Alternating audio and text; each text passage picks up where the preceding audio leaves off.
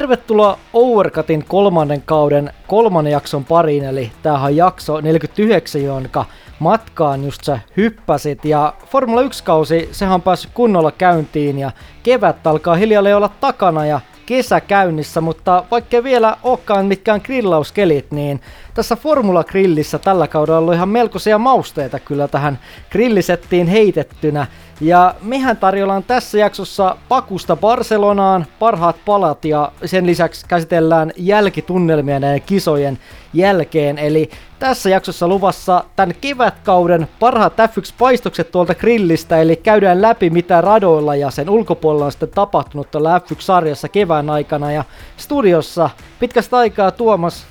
ja Jere tosiaankin tämä jakso sisältää monta, monta kilpailua poikkeuksellisesti ja tuohon grillivertaukseen jatkaakseni, niin kyllä siellä valitettavasti nyt yksi kuljettaja on mennyt kahvimaan koko pöydän itsellensä.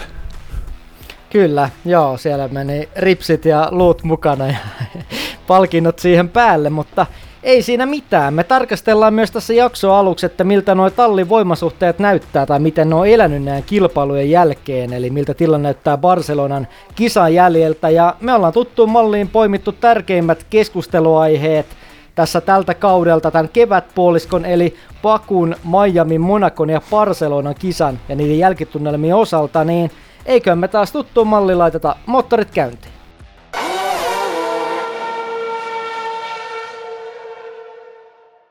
No nyt on ajettu tosiaan nämä Formula 1-sarjan kevätkisat, eli tämä paketti Pakusta Barcelonaan, niin aloitetaan se tästä. Ja Pakustahan tämä meidän kausikatsaus tai kevätkatsaus alkaa, eli siellä oli sprinttikisaa ja ei isoja yllätyksiä, Tietysti ehkä pieni yllätys oli se, että Peres korkkasi tällaisena katurata-spesialistina Bakusta voiton ja Verstappen toinen ja Leclerc kolmas, mutta lyhyesti tästä Bakusta, että ei varmastikaan Jere molemmat odottanut tai kumpikaan meistä, että Ferrarilla menee Bakuun asti, että tulee se kauden eka podiumi, niin aika pitkän sai tifosit odottaa, että saadaan edes punaista tuonne podiumille.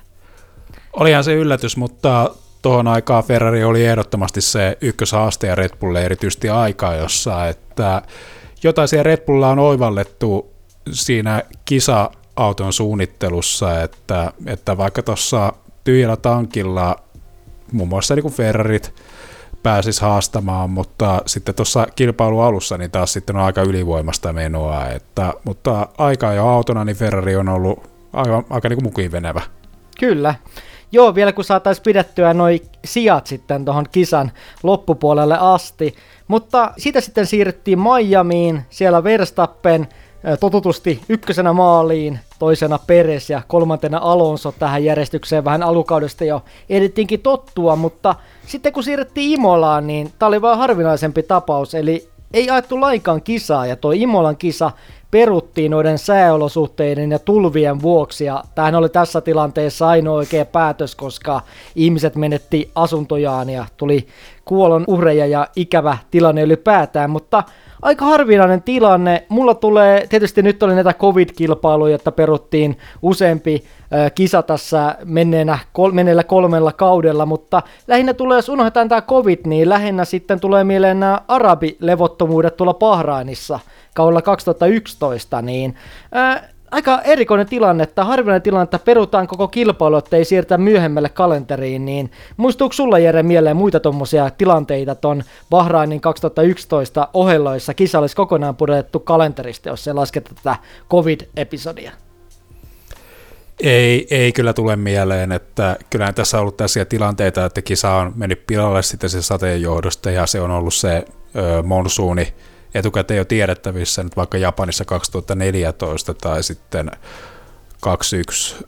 Belgian GP, mutta tällaiset suorat perumiset on aika harvinaisia, että, ja mä uskon, että tämä tilanne on vielä, vielä niin kuin suhteellisen arka, että, arka että, että ehkä hyvä, että sarja pitää tästä vielä pienempää profiilia, että annetaan nyt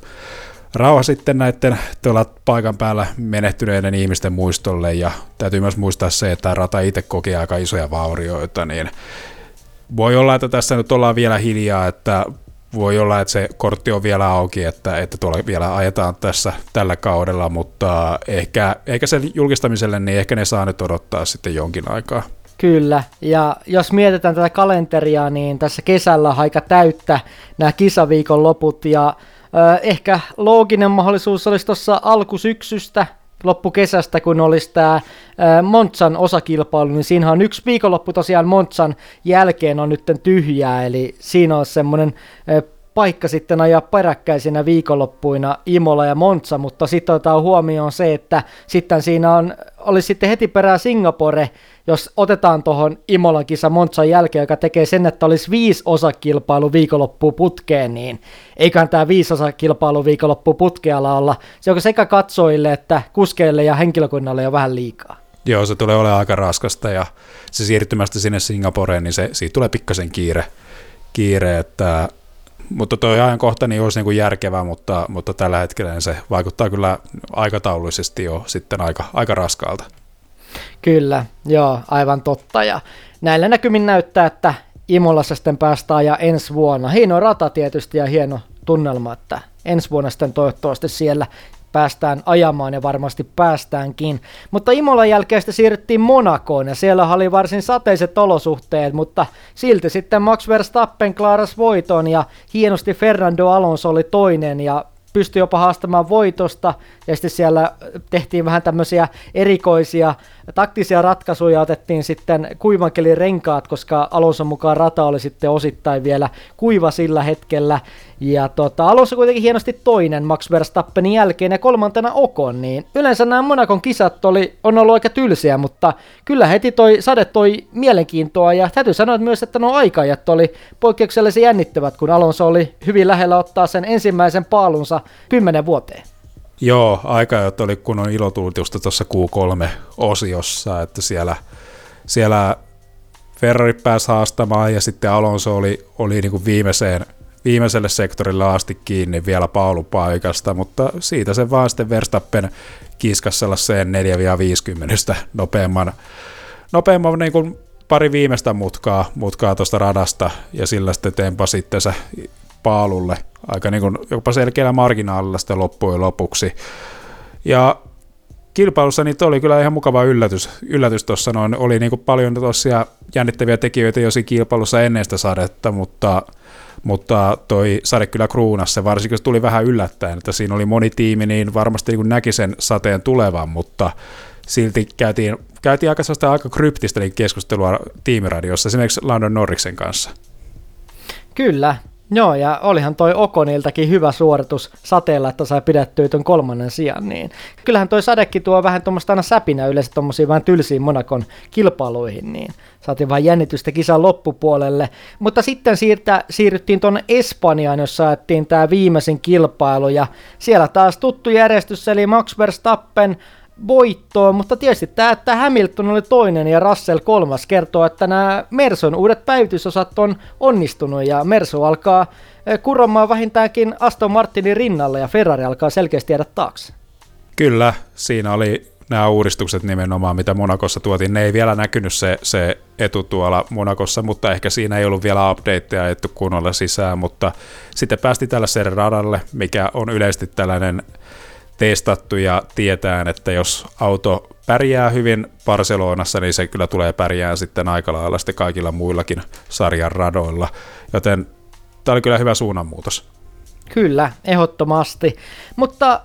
mennään nyt katsomaan, miltä nuo tallien voimasuhteet näyttää tuosta MM-järjestyksessä. Viime jaksossahan me käytiin läpi, miltä tilanne näytti näin kolman ekan kisan osalta, mutta Barcelonan jälkeen Red Bullihan jatkaa ylivoimaisesti kärjessä, eli 227 pistettä, eli ei ole mitään sanottavaa kyllä muilla talleilla, mutta se mikä nyt on tässä pari viime kisan aikana pistänyt silmä on se, että Peres on kyllä tippunut MM-kelkasta näiden vaikeiden Monakon ja Barcelonan kisojen jälkeen, koska oli vielä tätä hypeä tuossa Pakun kisan jälkeen, että Peres voisi olla vielä haastaa maksia mestaruudesta tuolla somessa, mutta enemmän oli tämmöisiä F1-sarjan ja Peresin isän luomia tämmöisiä villejä, villejä skenaarioita.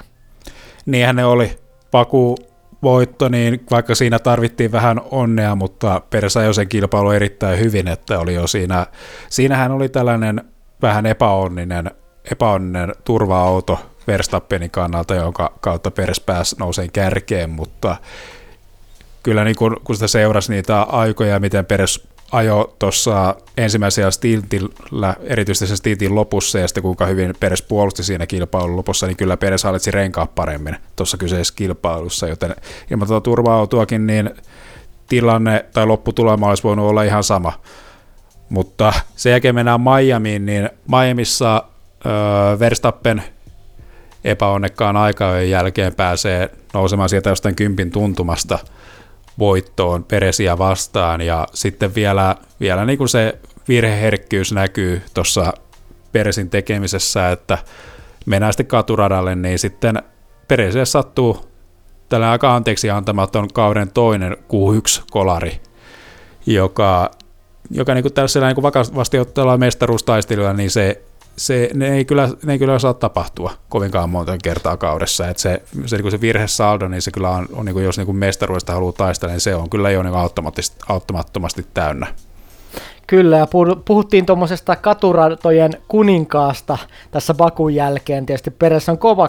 kuski, niin ehkä se sai pienen kolhun tuon Monakon kisan jälkeen, koska löytyi siellä, sieltä sen, vor, sen verran monta kertaa sitten kaiteista toi Peres ton sekä aikajoissa, että sitten kisa-aikana tuli useampia kolhuja ja etusiipää ja rengasta sitten hajalla. Kyllä, ja eikä se kilpailussakaan sitten se nousu oikein sitten onnistunut, että kyllä nyt sekin on myönnettävää, että, että kun sieltä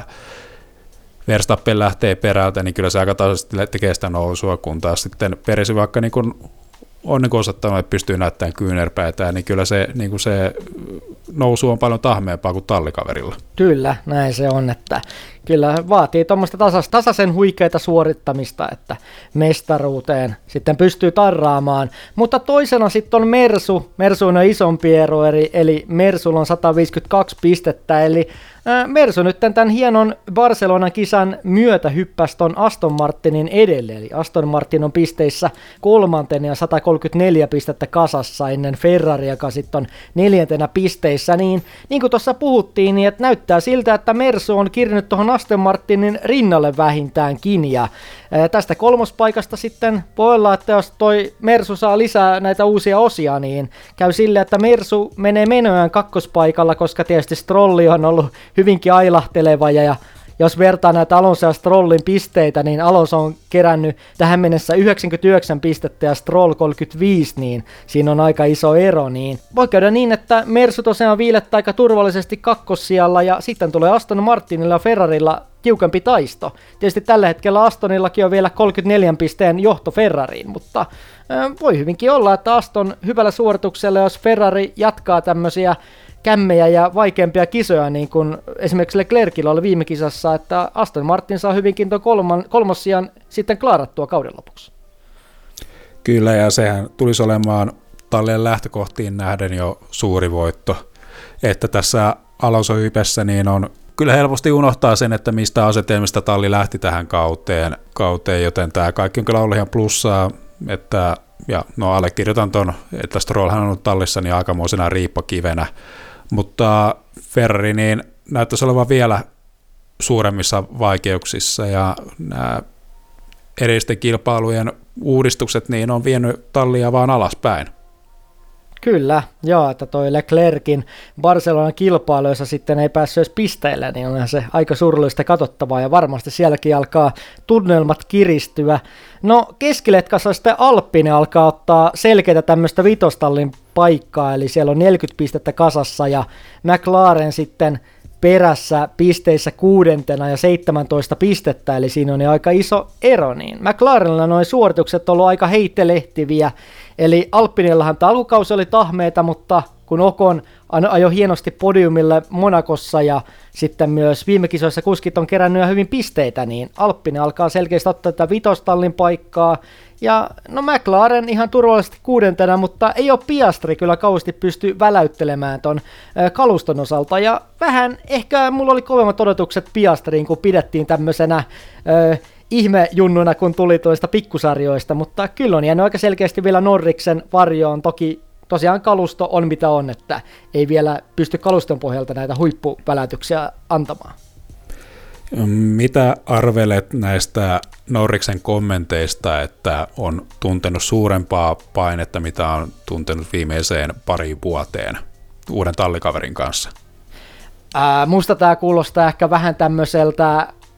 omien osakkeiden nostamiselta, koska kun katsoo tätä Piastrin suorittamista, ehkä se on vähän ollut parempaa kuin Ricardolla, mutta kyllä musta Norris on ollut, ollut aivan selkeä semmoinen ykköstykki, että useinhan kuljettajat vähän niin kuin nostaa tätä omaa suorittamistaan. Esimerkiksi Alonsohan tietysti sanoi Lance Strollista, että Lance Stroll voi olla tulevaisuudessa maailmanmestari ja sitä kautta myös nosti vähän näitä omia osakkeitaan. Ja tämähän on hyvin tyypillistä Formula 1-kuljettajilla, kun lyö tallikaveriaan, niin samalla sitten vähän nostaa tätä tilannetta tai nostaa omaa arvoaan suorittamisellaan, että tässä on rinnalla tuleva maailmanmestari tai ikinä kokenut näin kovaa painetta, niin tota, ehkä veikkaisin, että se on enemmän sitä kuin sitä, että tollisuudessa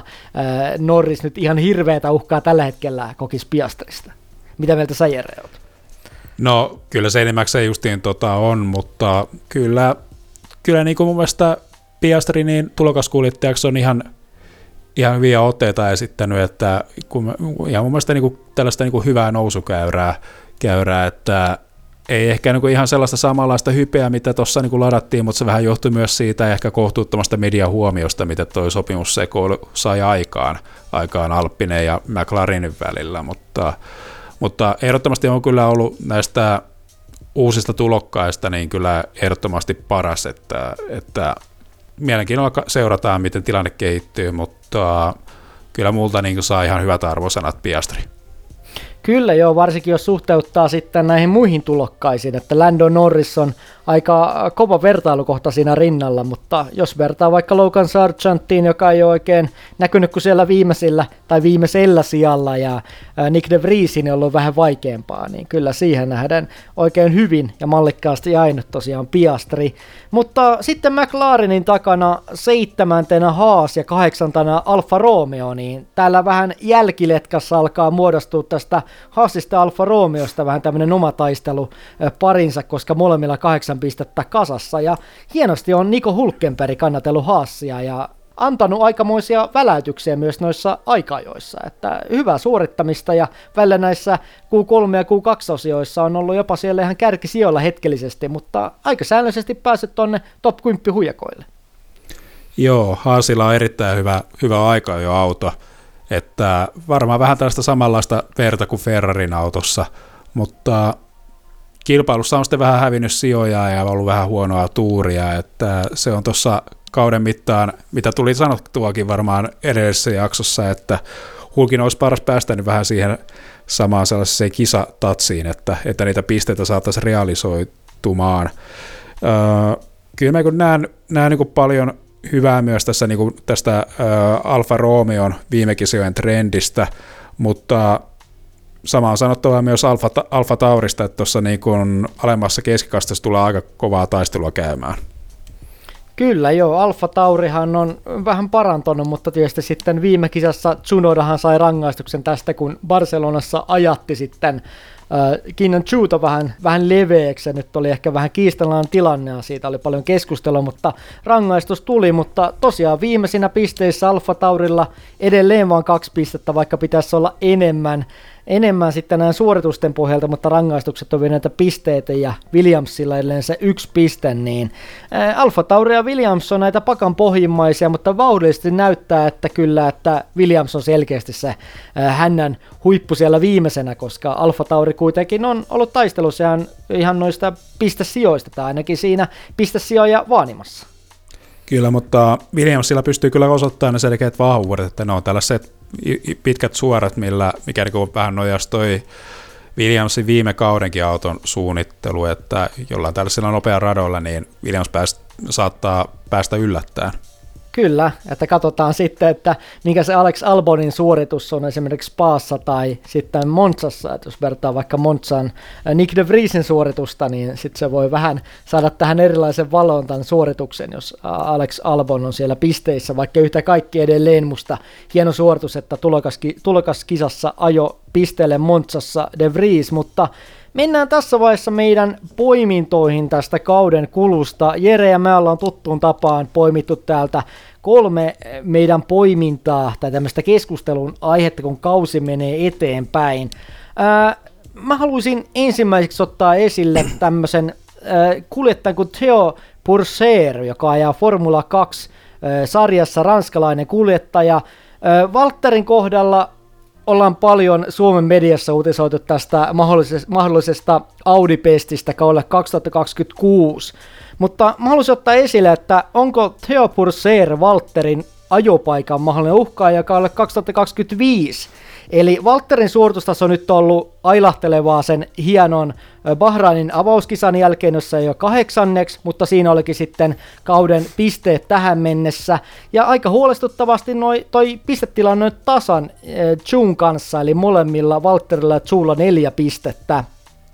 Eli Valtteri ei tällä hetkellä ole enää semmoinen tallin selkeä ykköskuski, kuten piti olla tästä kauteen lähdettäessä, jota ehdottomasti odotettiin. Ja tässä on se tilanne tietysti, että Alfa Romeo muuttuu Sauberiksi ensi kaudelle. Ja se, mikä tekee tästä tilanteesta vähän uhkaavan Valtteri kannalta, on tämä, että Geo Purser, josta mä puhuin, niin on Sauberin oma juniorikuski tuolla Sauberin akatemiassa. Tämä kaveri on vain 19-vuotias ja taistelee tosissaan tällä hetkellä Formula 2 mestaruudesta ja on pisteissä tällä hetkellä toisena. Ja kovaa jälkeä tämä kaveri on jo aikaisemminkin takonut, eli Formula 3 kaudella 2020 oli pisteissä toinen ja Formula 2 kaudella viime vuonna pisteissä myöskin toinen. Eli tässä on semmoinen tilanne, että jos tämä Theo Purser korkkaa mestaruuden ja Walterilla jatkuu tämmöinen samanlainen ailahtelu, niin eh, voiko tässä olla semmoinen tilanne, että tämä saa myös Sauberin johdon vähän kyseenalaistamaan koko Sauberin junioriohjelmaa, jos tämä Theo Purser ei saa ajopaikkaa kaudella 2025, ja onko tämä samalla Walterille vähän uhka sitten tulevaisuudessa? Niin, siis mm, sehän on vielä vähän epäselvää, että mikä se, tai sitä ei ole suoraan sanottu, mikä se Walterin sopimustilanne on, että on puhuttu aina siitä multi-year dealistä, ja sen kautta mediassa ollaan sitä toitotettu, että se kattaa myös ensi kauden se sopimus, mutta, mutta en nyt sitten oikein tiedä, että jos tämä samanlainen suoritustaso jatkuu, mikä on ollut tässä vaikka nyt Barcelonassa ja sitten aikaisemmin tuolla Melbourneessa, niin miksei sitä siirtoa tehtäisi jo niin kuin seuraavalle kaudelle, sillä mun mielestä tuollainen kumminkin Valtteri tienaa siitä kaudesta sen 10 miljoonaa ja nyt tällä hetkellä Kanjutso tuo siihen talliin sen 10 miljoonaa ja, ja se käyrä nyt menee aika, tai se jakoni on aika sellainen 50-50 tilanne, että että vähän huono maku jäi taas tuosta Barcelonan GPstä, että jos niin oltaisiin tehty Monakon GP jälkeen, jälkeen jakso, niin mun fiilikset olisi ollut ihan päinvastaiset, että, että Valtteri oli niissä edessä kolmessa kilpailussa ennen Barcelonaa selkeästi se alfa johtava kuljettaja, että pystyi aika jossa voittaa tallikaveri aika reullakin marginaalilla ja oli siellä sitten taistelemassa niistä pisteistä, mistä nyt jäi sitten näillä käteen, mutta selkeästi oli sellaisessa drivissa, että oli siellä niin kuin paikalla taistelemassa ja niin kuin tuollaisella suorittamistasolla, niin kyllä se niin kuin pitkässä juoksussa niin jossain kilpailussa tulee osumaan sitten koodilleen, että Valtteri löytää itsensä sieltä top 10 parhaimmillaan vaikka 7 sieltä.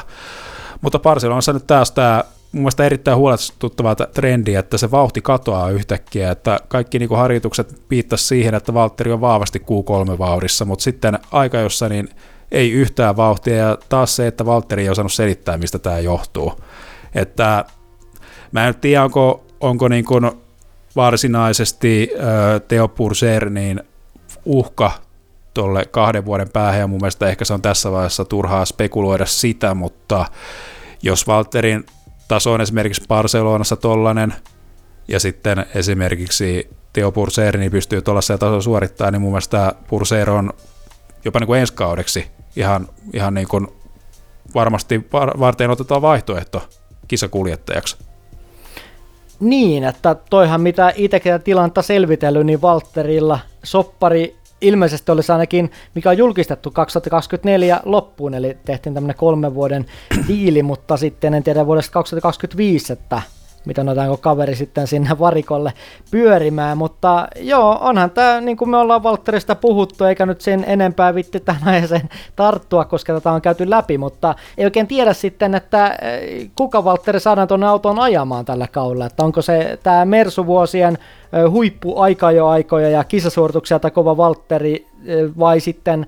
sitten tämä tota, kalastajahattukauppias Valtteri, niin tämä on vähän tietysti aina vähän pieni mysteeri, kumpi siellä ratissa on. Ja tämä oli vähän erikoista ja harvinaista valetta kuulla tämmöisiä kommentteja esimerkiksi Barcelonin jälkeen, kun Valtteri vähän jopa mediassa vähän kritisoi tallia, että oliko, oliko autoon asennettu jotain osia väärin, niin mä en itse asiassa ikinä muista, että Valtteri olisi tämmöistä Mersu-aikoina sanonut, että toi on aika, ehkä tommosissa lausunnoissa kannattaa olla hieman varovainen, että se voi vähän kuitenkin vähän saada sitten eri puraa tuolla tallissa aikaiseksi. Kyllä, siinä varmaan vähän paino, median painostamana niin pääsi tuollainen lipsaudus pääsemään, että ehkä tuossa olisi ollut parempi vastaus sitten vastata, että, että selvitetään tiimin kanssa, mitä Valtteri, niin kuin tästä linjaa Valtteri on pitänyt aika hyvin tällaiseen vihkoon menneiden kisaviikonloppujen jälkeen. Mutta ehkä nyt pidetään toikin, toikin kortti avoina, että että tuossa olisi tollainen moka käynyt, että en mä nyt niin tämän yhden kilpailun perusteella vie, vielä työnnä Valtteria pussin alle, mutta yleisesti ollaan aina Valtterita tähän aikaan vuodesta totuttu näkemään tällaista niin kuin hyvää, hyvää tasoa, että se taso on vasta pudonnut tuossa kesätauon jälkeen, niin tämä on vähän huolestuttava trendi, kun yleensä tällaisilla keskikastin talleilla se suoritustaso tuppaa vähän putoamaan. Erityisesti Alfa Romeo kohdalla se trendi on ollut vähän tämän tyylinen, joten, joten se ei kauheasti lupaa hyvää, että jos tässä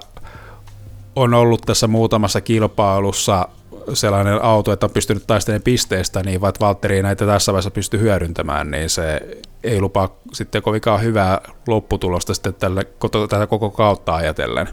Kyllä, toivotaan, että Valtteri saa juun päästä kiinni, niin kuin tässä aikaisemmin ollaan puhuttu, ja myös ehkä tämmöinen pieni muistutus myös Suomen medialle, että odotetaan ensin, että Valtteri saisi varmistettua sen 2025 Sauber-paikan ennen kuin aletaan hirveästi nyt sitä tota, spekuloimaan sitä Audi-paikkaa. Eli tässä on vielä Sauberilla se vuosi 2025 välissä, niin tota, kyllä nyt täytyy pikkuhiljaa sitä vauhtiakin löytyä. Ja mm-hmm. totta kai toivotaan ja uskotaan, että Valtteri sitä löytää. Niin ja kuten tässä niin Audi on tulossa mukaan, niin Audihan niitä osakkeita tällä hetkellä ostaa, että ne siirtyy tällä hetkelläkin, että että sitä tulevaisuuden Audia rakennetaan siinä Sauperin aikana ja sitten se launchi sitten tapahtuu silloin niin, silloin niin sitä organisaatiota rakennetaan tälläkin hetkellä. Eli, eli ei tämä tää talli ole mikään tällainen korkki, korkki aalloilla, että, että tässä on jo niin kuin ihmisiä haalitaan siihen tiimiin ja, ja tietyllä tavalla niin siinä kyllä Valtterin täytyy olla sitä niin kuin tiimiä etunenässä rakentamassa ja viemässä pisteillä. Kyllä, siellä on ollut tietysti kaikenlaista huhupuhetta ja täytyy nyt suhtautua tähän lievällä kriittisyydellä, mutta siellä on Audilta tullut puhetta muun muassa, että olisi kiinnostusta erityisesti Carlos Sainziin ja jopa ollut Fernando Alonso puheissa, joka olisi tuolloin 45-vuotias, mutta, mutta tota, näihin kyllä kannattaa suhtautua pienellä kriittisyydellä ja osittain myös nämä Mick Schumer-huut, saksalaismedia aina tuo julki, niin maltetaan pari vuotta näissä audi vielä ennen kuin hypätään sitten ihan, ihan tota, ottamaan nämä sitten todesta nämä audi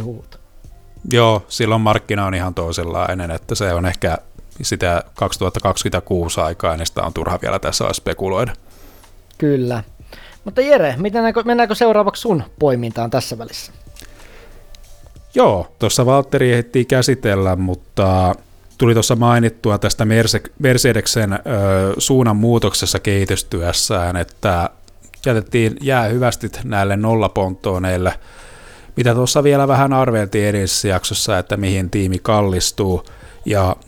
kyllä mä niin heti tämän Barcelonan perusteella tuloksen puolesta ja sitten miten esimerkiksi minkälaisia lausuntoja Lewis Hamilton antoi, niin voin sanoa, että tämä suunta on heti tällä jo lyhyemmällä tähtäimellä jo oikea suunta tallille. Mutta se mutta vähän sellaiseen ehkä, ehkä niin kuin mustan pilven tämän koko asian ylle luo se, että, että miksi tämä päivitys tehtiin vasta nyt, että tota nollaponttoni järjestelmä ollaan pyritty tuossa koko edellisen kauden kehittää ja vielä niin kuin monen yllätykseksi niin tiimi toisen saman ratkaisun tälle kaudelle, että, että jos, jos tässä on puolitoista vuotta käytännössä hukattu resursseja tuohon ratkaisuun, joka nyt osoittautui toimimattomaksi, niin eikö se vähän tahdo kertoa sitä, että, että kuinka, kuinka jäljessä, jäljessä niin Mercedes on, että, että kuinka paljon aikaa niin se tulee viemään sitten lopulta, jos Mercedes haluaa haastaa Red Bullia, että voiko se onnistua enää sitten tällä koko, koko niin kuin nykyisellä autogeneraatiolla ennen kuin 2026 tulee nämä uudet uudistukset. Niin, tuosta autogeneraatiosta on vaikea sanoa, että meneekö se ihan sinne asti, mutta tietysti tässä mitä ollaan seurattu 2014 kanssa, kun tuli nämä uudistukset, niin Ferrarihan siinä kuitenkin sitten loppua kohti ainakin kausilla 2017-2018 pystyään tosissaan haastamaan Mersua mestaruudesta, niin kyllä mä uskon, että Mersu on vielä voi hyvin ensi vuonna olla mestaruustaitossa mukana, mutta tänä vuonna mä uskon, että se kehitys on jo mennyt siihen ensi kauteen. Ja niin kuin me ollaan tuossa puhuttu tuossa itse asiassa viime jaksossa tästä, että Hamiltonhan oli sitä mieltä, että tätä auton kehitystä äh, olisi pitänyt enemmän viedä, viedä äh, Hamiltonin toiveiden mukaiseksi sitten tälle kaudelle, mutta ei ollut kuulemma Hamiltonin tarpeeksi kuunneltu ja samaan aikaan nyt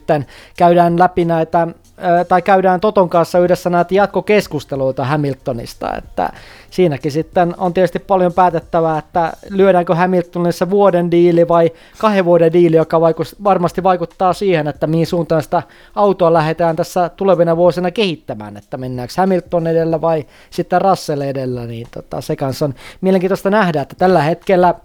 luin muuten tuohon liittyen uutisen tänään, niin oliko se, että Hamilton – pyytää kahdesta kaudesta 100 miljoonaa dollaria, niin siinä alkaa Totollakin jo vähän ja hampaita kiristelemään, että nyt on muistaakseni semmoinen tilanne, että toi Mersu olisi tarjoamassa yhden vuoden diiliä, mutta Hamilton haluaisi kaksi, mutta kyllä mä luulen, että se kahden vuoden diili kuitenkin tulee, että seitsemänkertaisella mestarulla on kuitenkin sen verran sanavartaa. Kyllä, että siinä,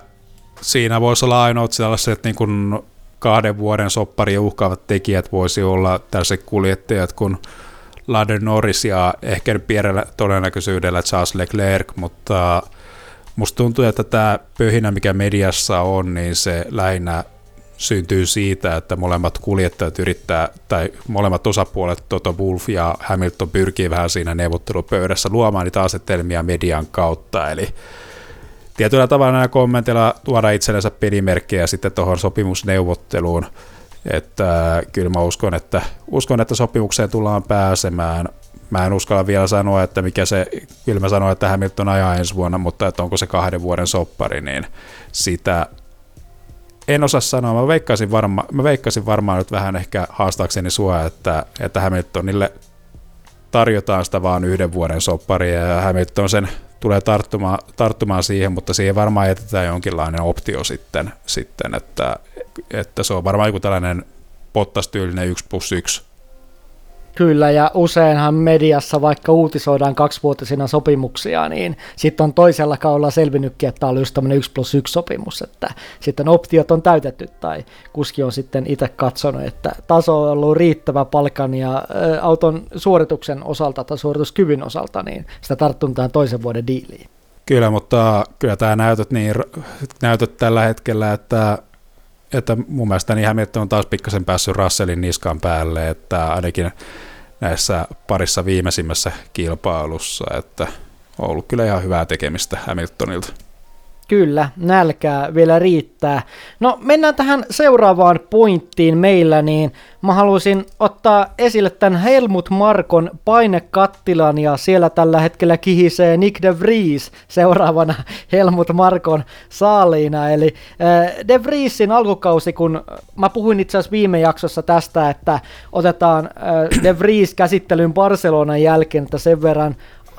sen verran annan tähän alkukauteen tämmöistä opetteluaikaa, niin tietysti hirveä hype oli kauden alussa, niin äh, sanotaan näin, että Monakoon asti. Monakossa tuli pieni petraus ja De Vries oli 12, mutta siihen asti ollut hype nähdä ikävä kyllä lähes katastrofaalinen tämä kausi paikotellen. Eli kun De Vries mielletään tämmöisenä Formula 1 katurata-eksperttinä, ja Formula 1 maailmanmestarina ja loistavana kuljettajana katuradoilla, niin nämä osumat pakussa seinään harjoituksissa, sitten aikajossa ja vielä kaiken kukkuraksi kisassa veti aika hiljaiseksi, eli se oli jo vähän surullistakin katottavaa.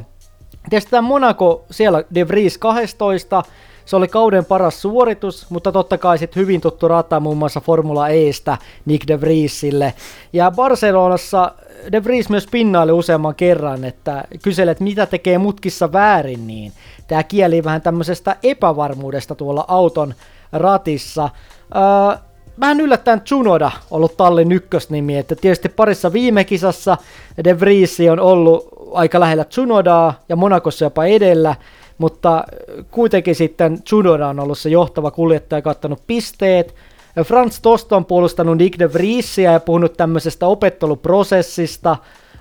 puhunut siitä, että muun muassa Sebastian Vettelillä oli tulokaskaudellaan tai tällä toisella kaudella, ensimmäisellä toisella kaudella tuolla Toro Rossolla vielä näissä, tässä uran alkuvaiheessa usein ensimmäisten mutkien jälkeen etusiipi hajalla ja se on osa tätä opettelua, mutta kuitenkin se on totuus, että Nick de Vries on Logan Sargentin kanssa ainoa tämmöinen nollakerholainen pistetaulukossa, jolla on nolla pistettä.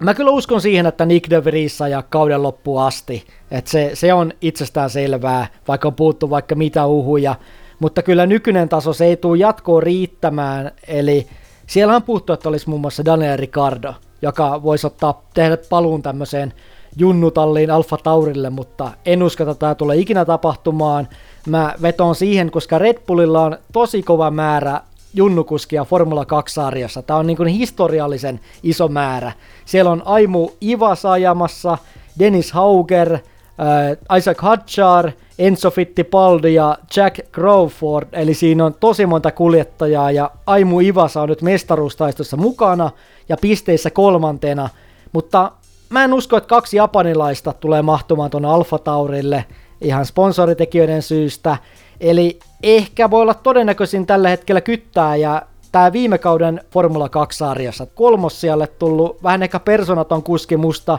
mutta nimeltä Liam Lawson, joka toimii tällä hetkellä Alfa Taurin varakuskina, niin mitä luulet Jere, että kuka on todennäköisin kuljettaja tuossa kytiksellä ottamaan tuon Nick de Vriesin paikan ja miten luotta saako Nick sen vielä ensi kauteen asti pitää? No sanoisin, että, että Lawson ehkä, ehkä, että riippuu vähän siitä, että pyrkiikö Alfa Tauri yrittää tällä kaudella uudestaan äh, esimerkiksi Colton herttaa sieltä Indistä, mutta, mutta sitä nyt vähän epäilen, että, että mihin se Fian politiikka olisi siitä nyt tässä vuodessa ehtinyt muuttua, että ehkä, ehkäpä justiin, justiin kun sanoit, että Lawsonista, mutta mä kyllä aina suhtaudun vähän nuivasti näistä tällaisessa, tällaiseen naftaliinin käärityistä, tällaiseen vähän niin kuin tällaiseen ö, kylmäkapselin suljetuista junnukuskeista, että, että näissä tämä parasta ennenpäivää menee kyllä aika nopeasti huonoksi, jos tällaista niin nuorta kuljettajaa, niin ei ajateta tarpeeksi näillä välikausilla, ja kun nähdään, että se on tehnyt aika paljon huonoa, jopa nyt myös esimerkiksi nyt Nick de Vriesille, että vaikka on päässyt kilpailemaan rengas rengasta vastaan Formula E-sarjassa, mutta se kumminkin on niin erilainen sarja verrattuna sitten Formula 2 tai Formula 1, niin se ajamattomuus on se, se, niin kuin se iso riski.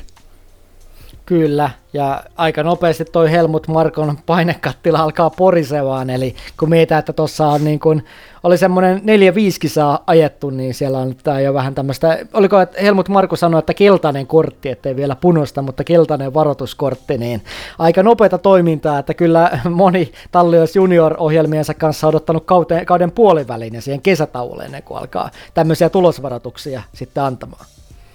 Joo, harvemmin näitä niin kuin lautaan, mutta tämähän on aika yleistä justiin Helmut Markon johtamistyylistä, että, että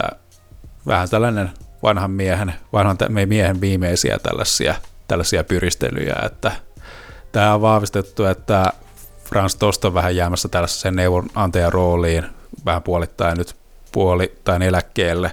ja ilmeisesti, ilmeisesti Helmut Markollakin on vähän nyt viimeiset, viimeiset niin päivät nimenomaan, että on siirtymässä kanssa, kanssa myös vähän viettämään eläkepäiviä, niin ja antaa vanhan miehen nyt räyhätä vielä viimeistä kertaa. Kuka sitten mitä luulet, että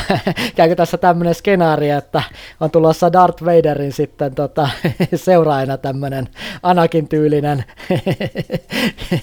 Anakin tyylinen padavani sitten sinne seuraamaan sinne talliin vai muuttuu vähän kuin, vähän kuin vähän sellainen samanlainen pörröpää kuin joku Brandon Hartley, vähän kuin verratakseni tähän Sithin kostoon. niin, se olisi, että se olisi aika osuva, osuva valita tähän rooliin. Että mutta tota, mitä luulet, muuttuuko tuo ilmapiiri vähän rennummaksi semmoista Christian Horner henkiseksi Red Bullin johtamiseksi vai, tota, vai säilyykö vähän öö, se, se, muut, se, se, todennäköisesti muuttuu vähän enemmän tällaiseksi maottomaksi virkamiesmäiseksi, että, että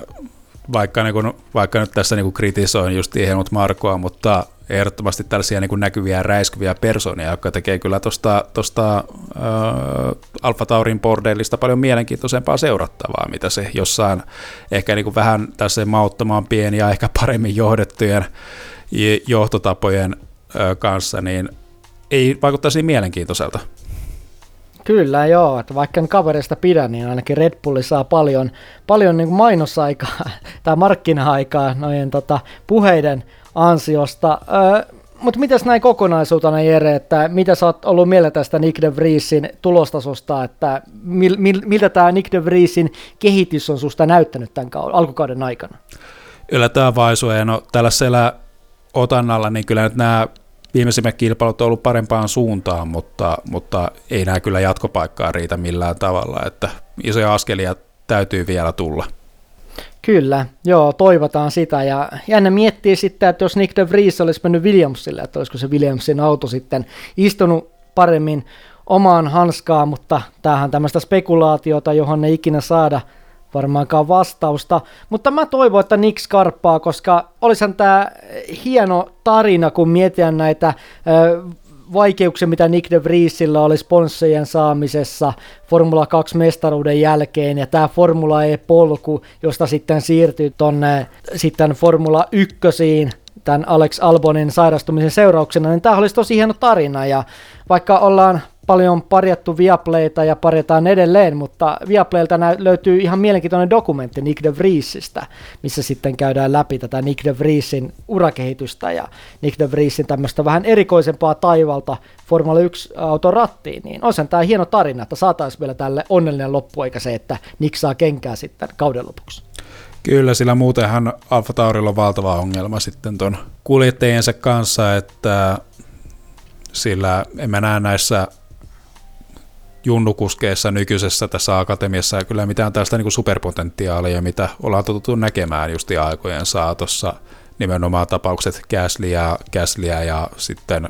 Verstappen Sainz ja sitten vielä mennään Vetteliin asti, niin ei, tää, ei tässä ole sellaista samanlaista loistoa, mitä ollaan totuttu näkemään. Kyllä, esimerkiksi Dennis Hauger on ollut lievä pettymys tuolla Formula 2-sarjassa, muistaakseni viidentenä siinä hujakoilla. Ja tietysti tämä Aimu Ivasa japanilaiskuljettaja tällä hetkellä kolmantena, mutta en tiedä onko semmoinen supertähtistä on vaikea sanoa, ei tällä hetkellä ihan siltä näytä. Ja siellä on Yuki Tsunoda valmiiksi ratissa, niin en usko, että kaksi japanilaista sinne pääsee, mutta toivotaan, että Nick De Vries Karppaa saadaan tähän vielä hieno tarina tähän kauden ehtoa puolelle, tai kausi on vasta alussa, mutta tähän tota, kauden, kauden loppua kohti tai kauden etenemisen myötä vielä, että Nick De Vries pääsi semmoiseen uuteen lentoon. Mutta Jere, sulla oli, kun puhuttiin tuosta nyt Alfa Taurista, niin sulla oli Red Bulliin liittyen poiminta myös tämän kauden osalta. Joo, vaikka tämä Red Bullin tämä kausi on ollut aikamoista voittokulkua, mutta tässä parin viikon aikana on sattunut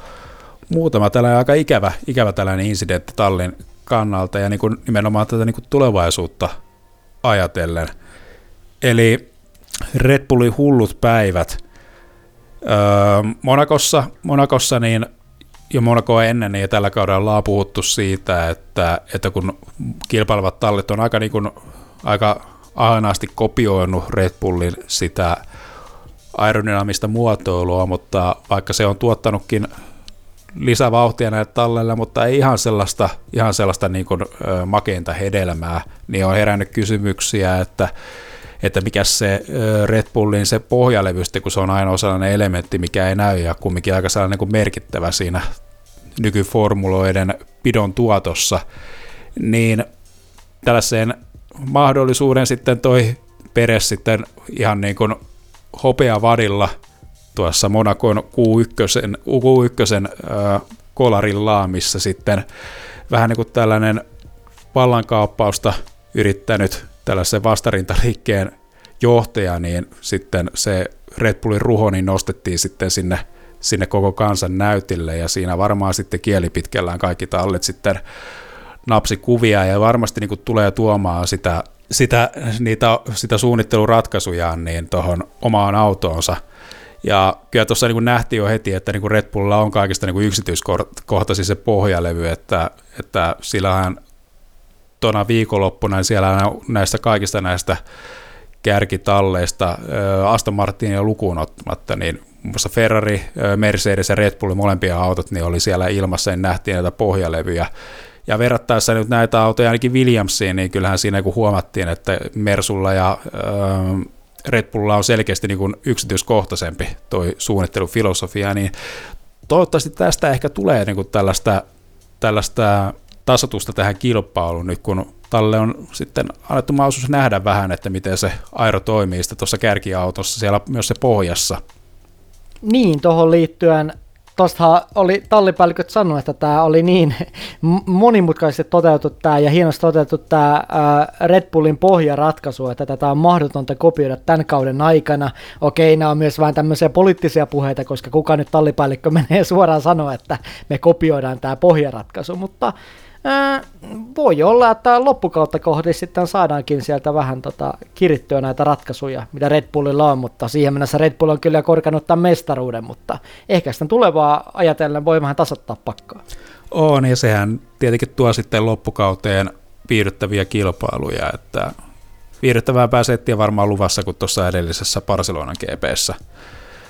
Um, Kyllä, ja tuohon vielä nopeasti se, että tietysti täytyy ottaa huomioon se, että välttämättä ne pohjaratkaisut ei toimi muun auton sit aerodynamiikan kanssa, minkä talli on sitten rakentanut, että ehkä se ei kuitenkaan ihan ehkä niin mustavalkoista ole, mutta toivotaan, että tallit saa siitä hyötyä tasattuista pakka. Totta kai me kaivataan tämmöistä tiukkaa tasaista taistelua. Kyllä, ja yleisesti mä luulen, että että tuossa Red Bullin se ylivoima ei välttämättä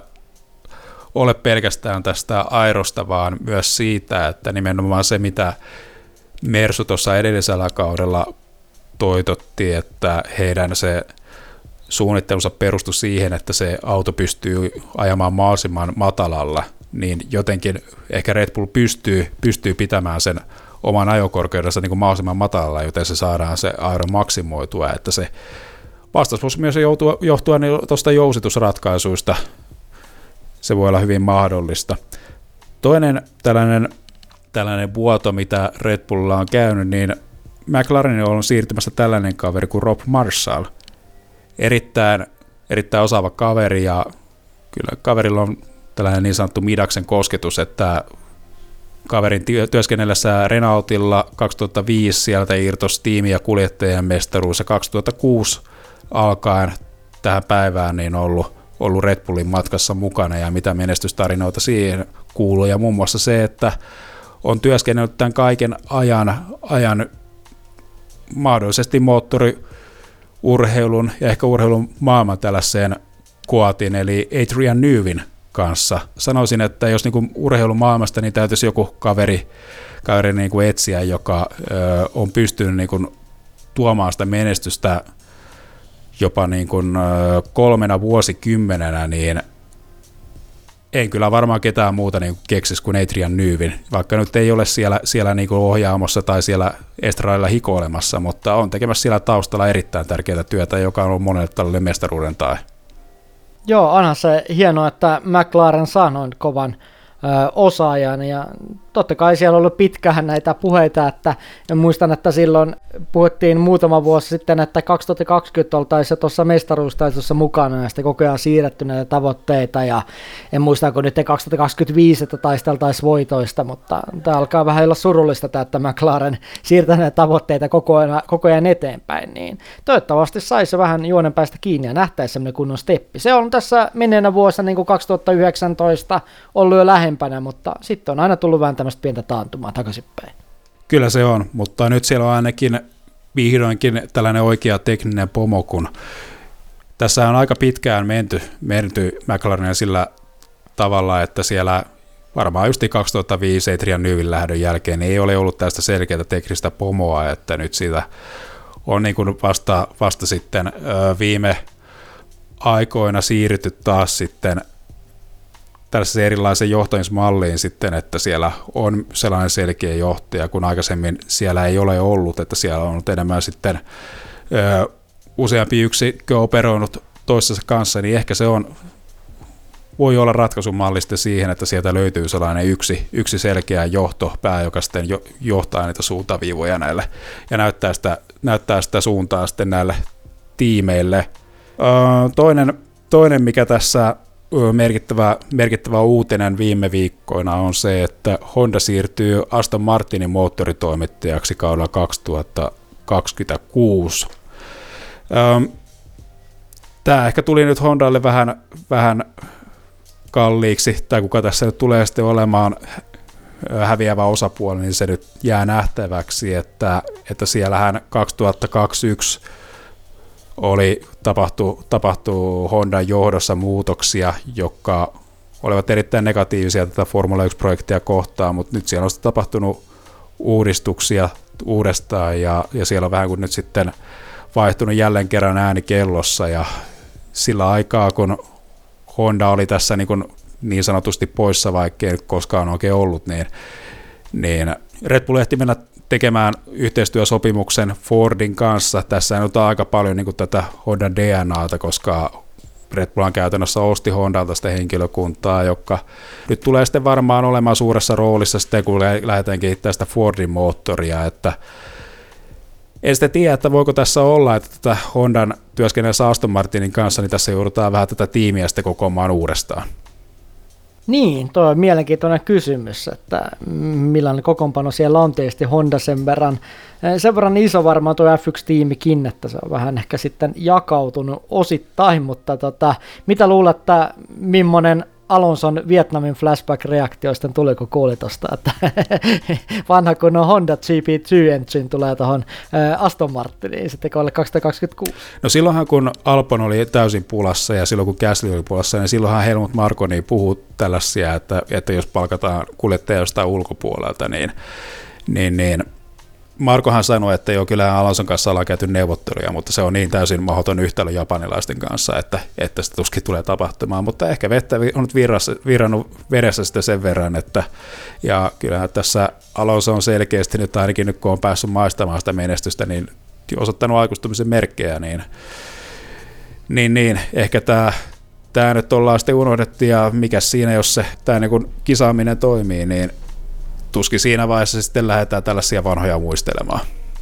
Niin, kyllä sehän totta, että ehkä siinä Alonso noilla näytöillä, että vielä vanhoilla päivillä ja tuommoisia suorituksia, niin ehkä siinä sitten ne GP2-moottorikommentit pikkuhiljaa alkaa unohtumaan. Ja olisihan toi tosi hienoa, että jos Alonso vielä niinkin pitkään jatkaisi, että jatkaisi vielä tuon 2026, eli haluaisi katsoa tuon kortin, niin että jos siellä toimisi toi Honda-yhtälö, sitten nyt on tullut näitä uusia tuulitunneleita ja saatu hirveästi osaavaa väkeä Red Bullilta, esimerkiksi Aston Martinille, niin onhan siinä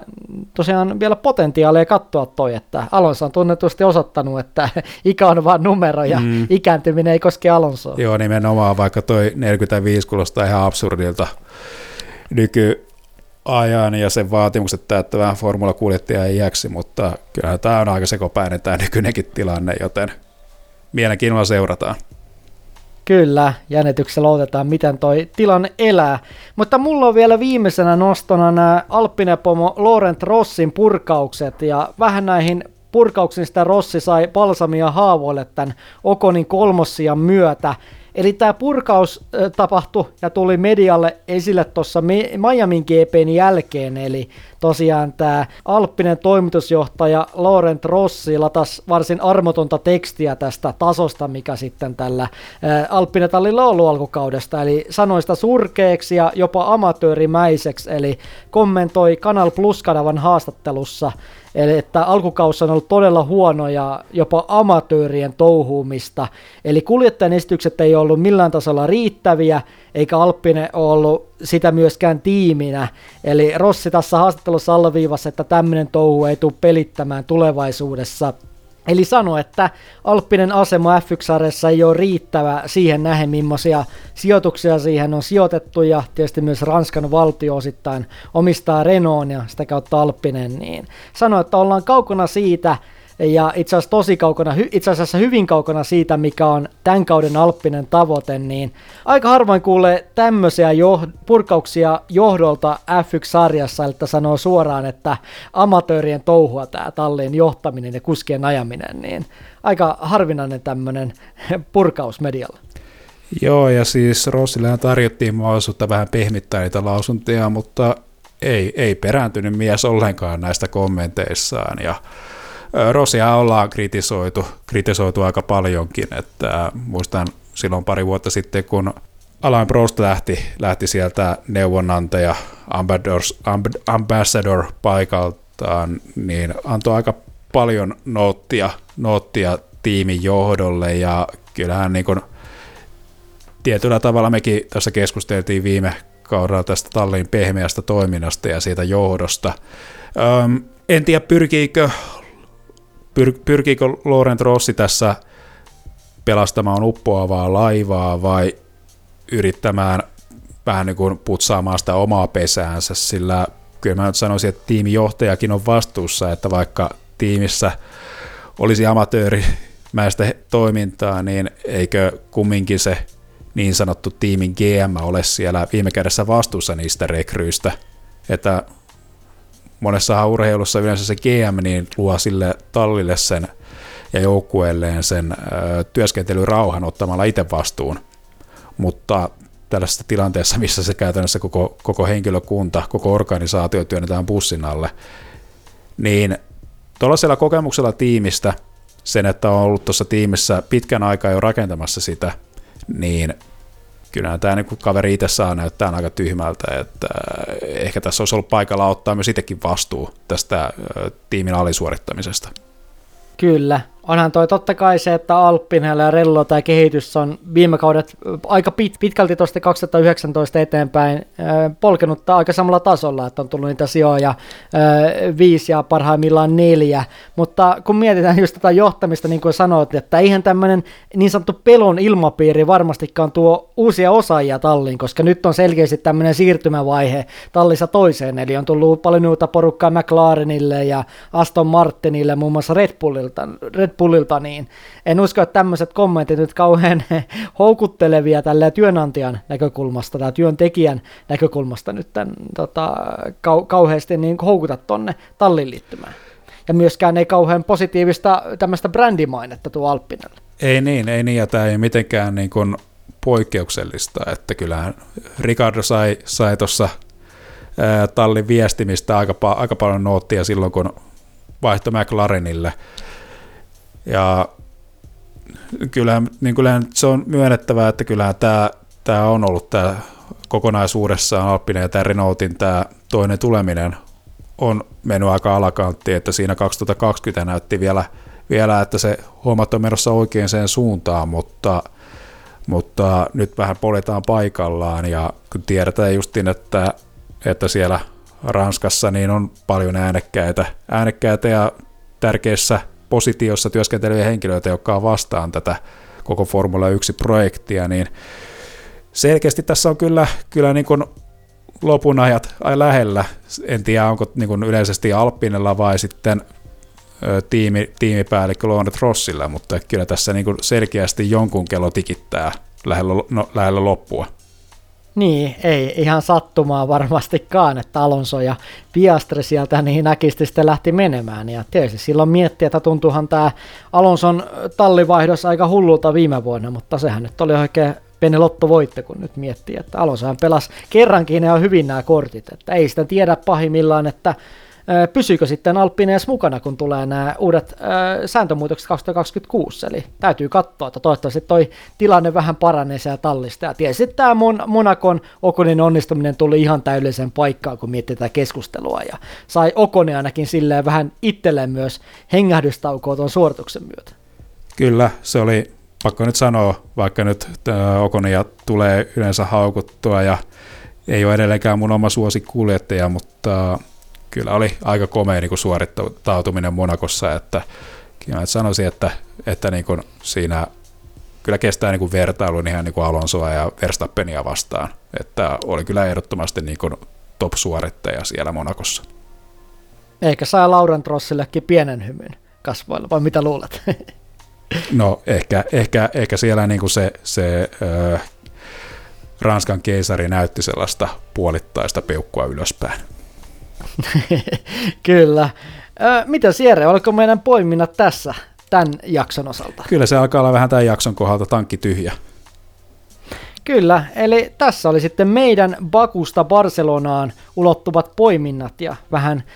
sen jälkeenkin mentiin, eli tässä oli kevätkausi nyt taputeltuna ja tästä sitten Formula 1-kausi lähtee seuraavaksi tonne Atlantin taakse Kanadaan ja sitä tullaan sitten takaisin Eurooppaan eli Itävaltaan ja Britanniaan, niin ää, ei ehkä semmoista Jere kaikkein ekologisinta kesärundailua Formula 1-sarjalla, mutta millaisia odotuksia näihin alkukesän Formula-kisoihin ja F1-kauden kulkuun, kun mennään eka tekemään tuommoinen ekoetappi tonne Kanadaan ja tullaan sitten siitä takaisin Itävalta ja Britanniaan? No nyt ollaan kumminkin aika niin tällaisilla kunnon, vanhan kunnon Formula 1 radoilla, että erityisesti nyt Silverstonea odotan erittäin innolla, että on aina vähän kummallinen tämä poikkeaminen tuolla Kanadassa, Kanadassa ja sitten kun tämän kalenteri tiivistyessä, niin kyllähän se, se niin kuin on, on saanut vähän niin kuin sen, no siinä on ollut sitä aikaa, silloin on ollut poiketa siellä sitten mantereen toisella puolella, mutta – eikä tässä tulevaisuudessa niin voisi harkita niistä jonkun jenkki sijoittamista siihen Kanadan, Kanadan tuntumaan sitten esimerkiksi. Varsinkin kun, varsinkin kun Miamin GP oli tuossa muutama kisa sitten, niin tota, että ehkä se voisi vähän ehkä tiivistää tuohon Kanadan kisan yhteyteen, niin eli olisi tuommoisia yhden kisan etappeja sitten Mantereen toisella puolella tai tota, Valtameren toisella niin, puolella. en tiedä mistä tämä johtuu, että ei mun mielestä toi NBA ikään niin kuin tässä vaiheessa vuotta ratkea, niin miksei se vaikka voisi sijoittua siihen viereen ja NR-ratkaisua, niin saadaan kyllä sitten tonne, tonne niin juhannukseen tuntumaan odottaa, niin miksipä ei. Niin, se olisi ihan järkevää, kun sarja painottaa tätä, että mennään kohti hiilineutraaliutta, mutta ei nyt toi kauheasti nyt sitä, sitä tue. Mutta mäkin odotan tosiaan innolla erityisesti, tota, tietysti Britanniassa usein hyviä kisoja Silverstoneissa ja myös A1-ringille Itävallassa, että siellähän ollaan yleensä nähty varsin paljon säpinää, että korkeuserot ja vaihtuvat sääolot tuo aina jännitystä tohon kisaan. Näin se on, näin se on, että ja yleensä ollaan nähty justiin toitte suoriin asioista niin ohituksia. Kyllä, ja ohituksia varmasti piisaa myös Kanadassa, mutta seuraavissa jaksoissa sitten taas käydään läpi nämä formuloiden polttavimmat puheenaiheet, kun formula kesäkin alkaa pikkuhiljaa kuumenemaan. Ja tämä kauden seuraava jakso ja aikaisemmat jaksot, jos on joku jakso mennyt ohitse, niin löytyy tuttuun tapaan Spotifysta, Apple Podcasteista, Google Podcasteista ja meidän sivulta overcut.fi ja tietysti Overcut Formula Maailman podcastin Instagramissa on tietoa aina, kun on jaksot linjoilla ja kuunneltavissa ja myöskin milloin formuloita ajetaan. Mutta tämä oli nyt tämän tällä kertaa tässä, eli me kuullaan seuraavan kerran kesähelteitä viilentävän Overcutin parissa, joka tulee sitten tämän kesän aikana, kun kesäkin tästä pikkuhiljaa lähtee käyntiin, niin kiitokset teille kuulijoille tästä jaksosta ja palataan taas Overcutin matkassa. Palaillaan kesäkeleillä. Moikka! Kiitos, moro!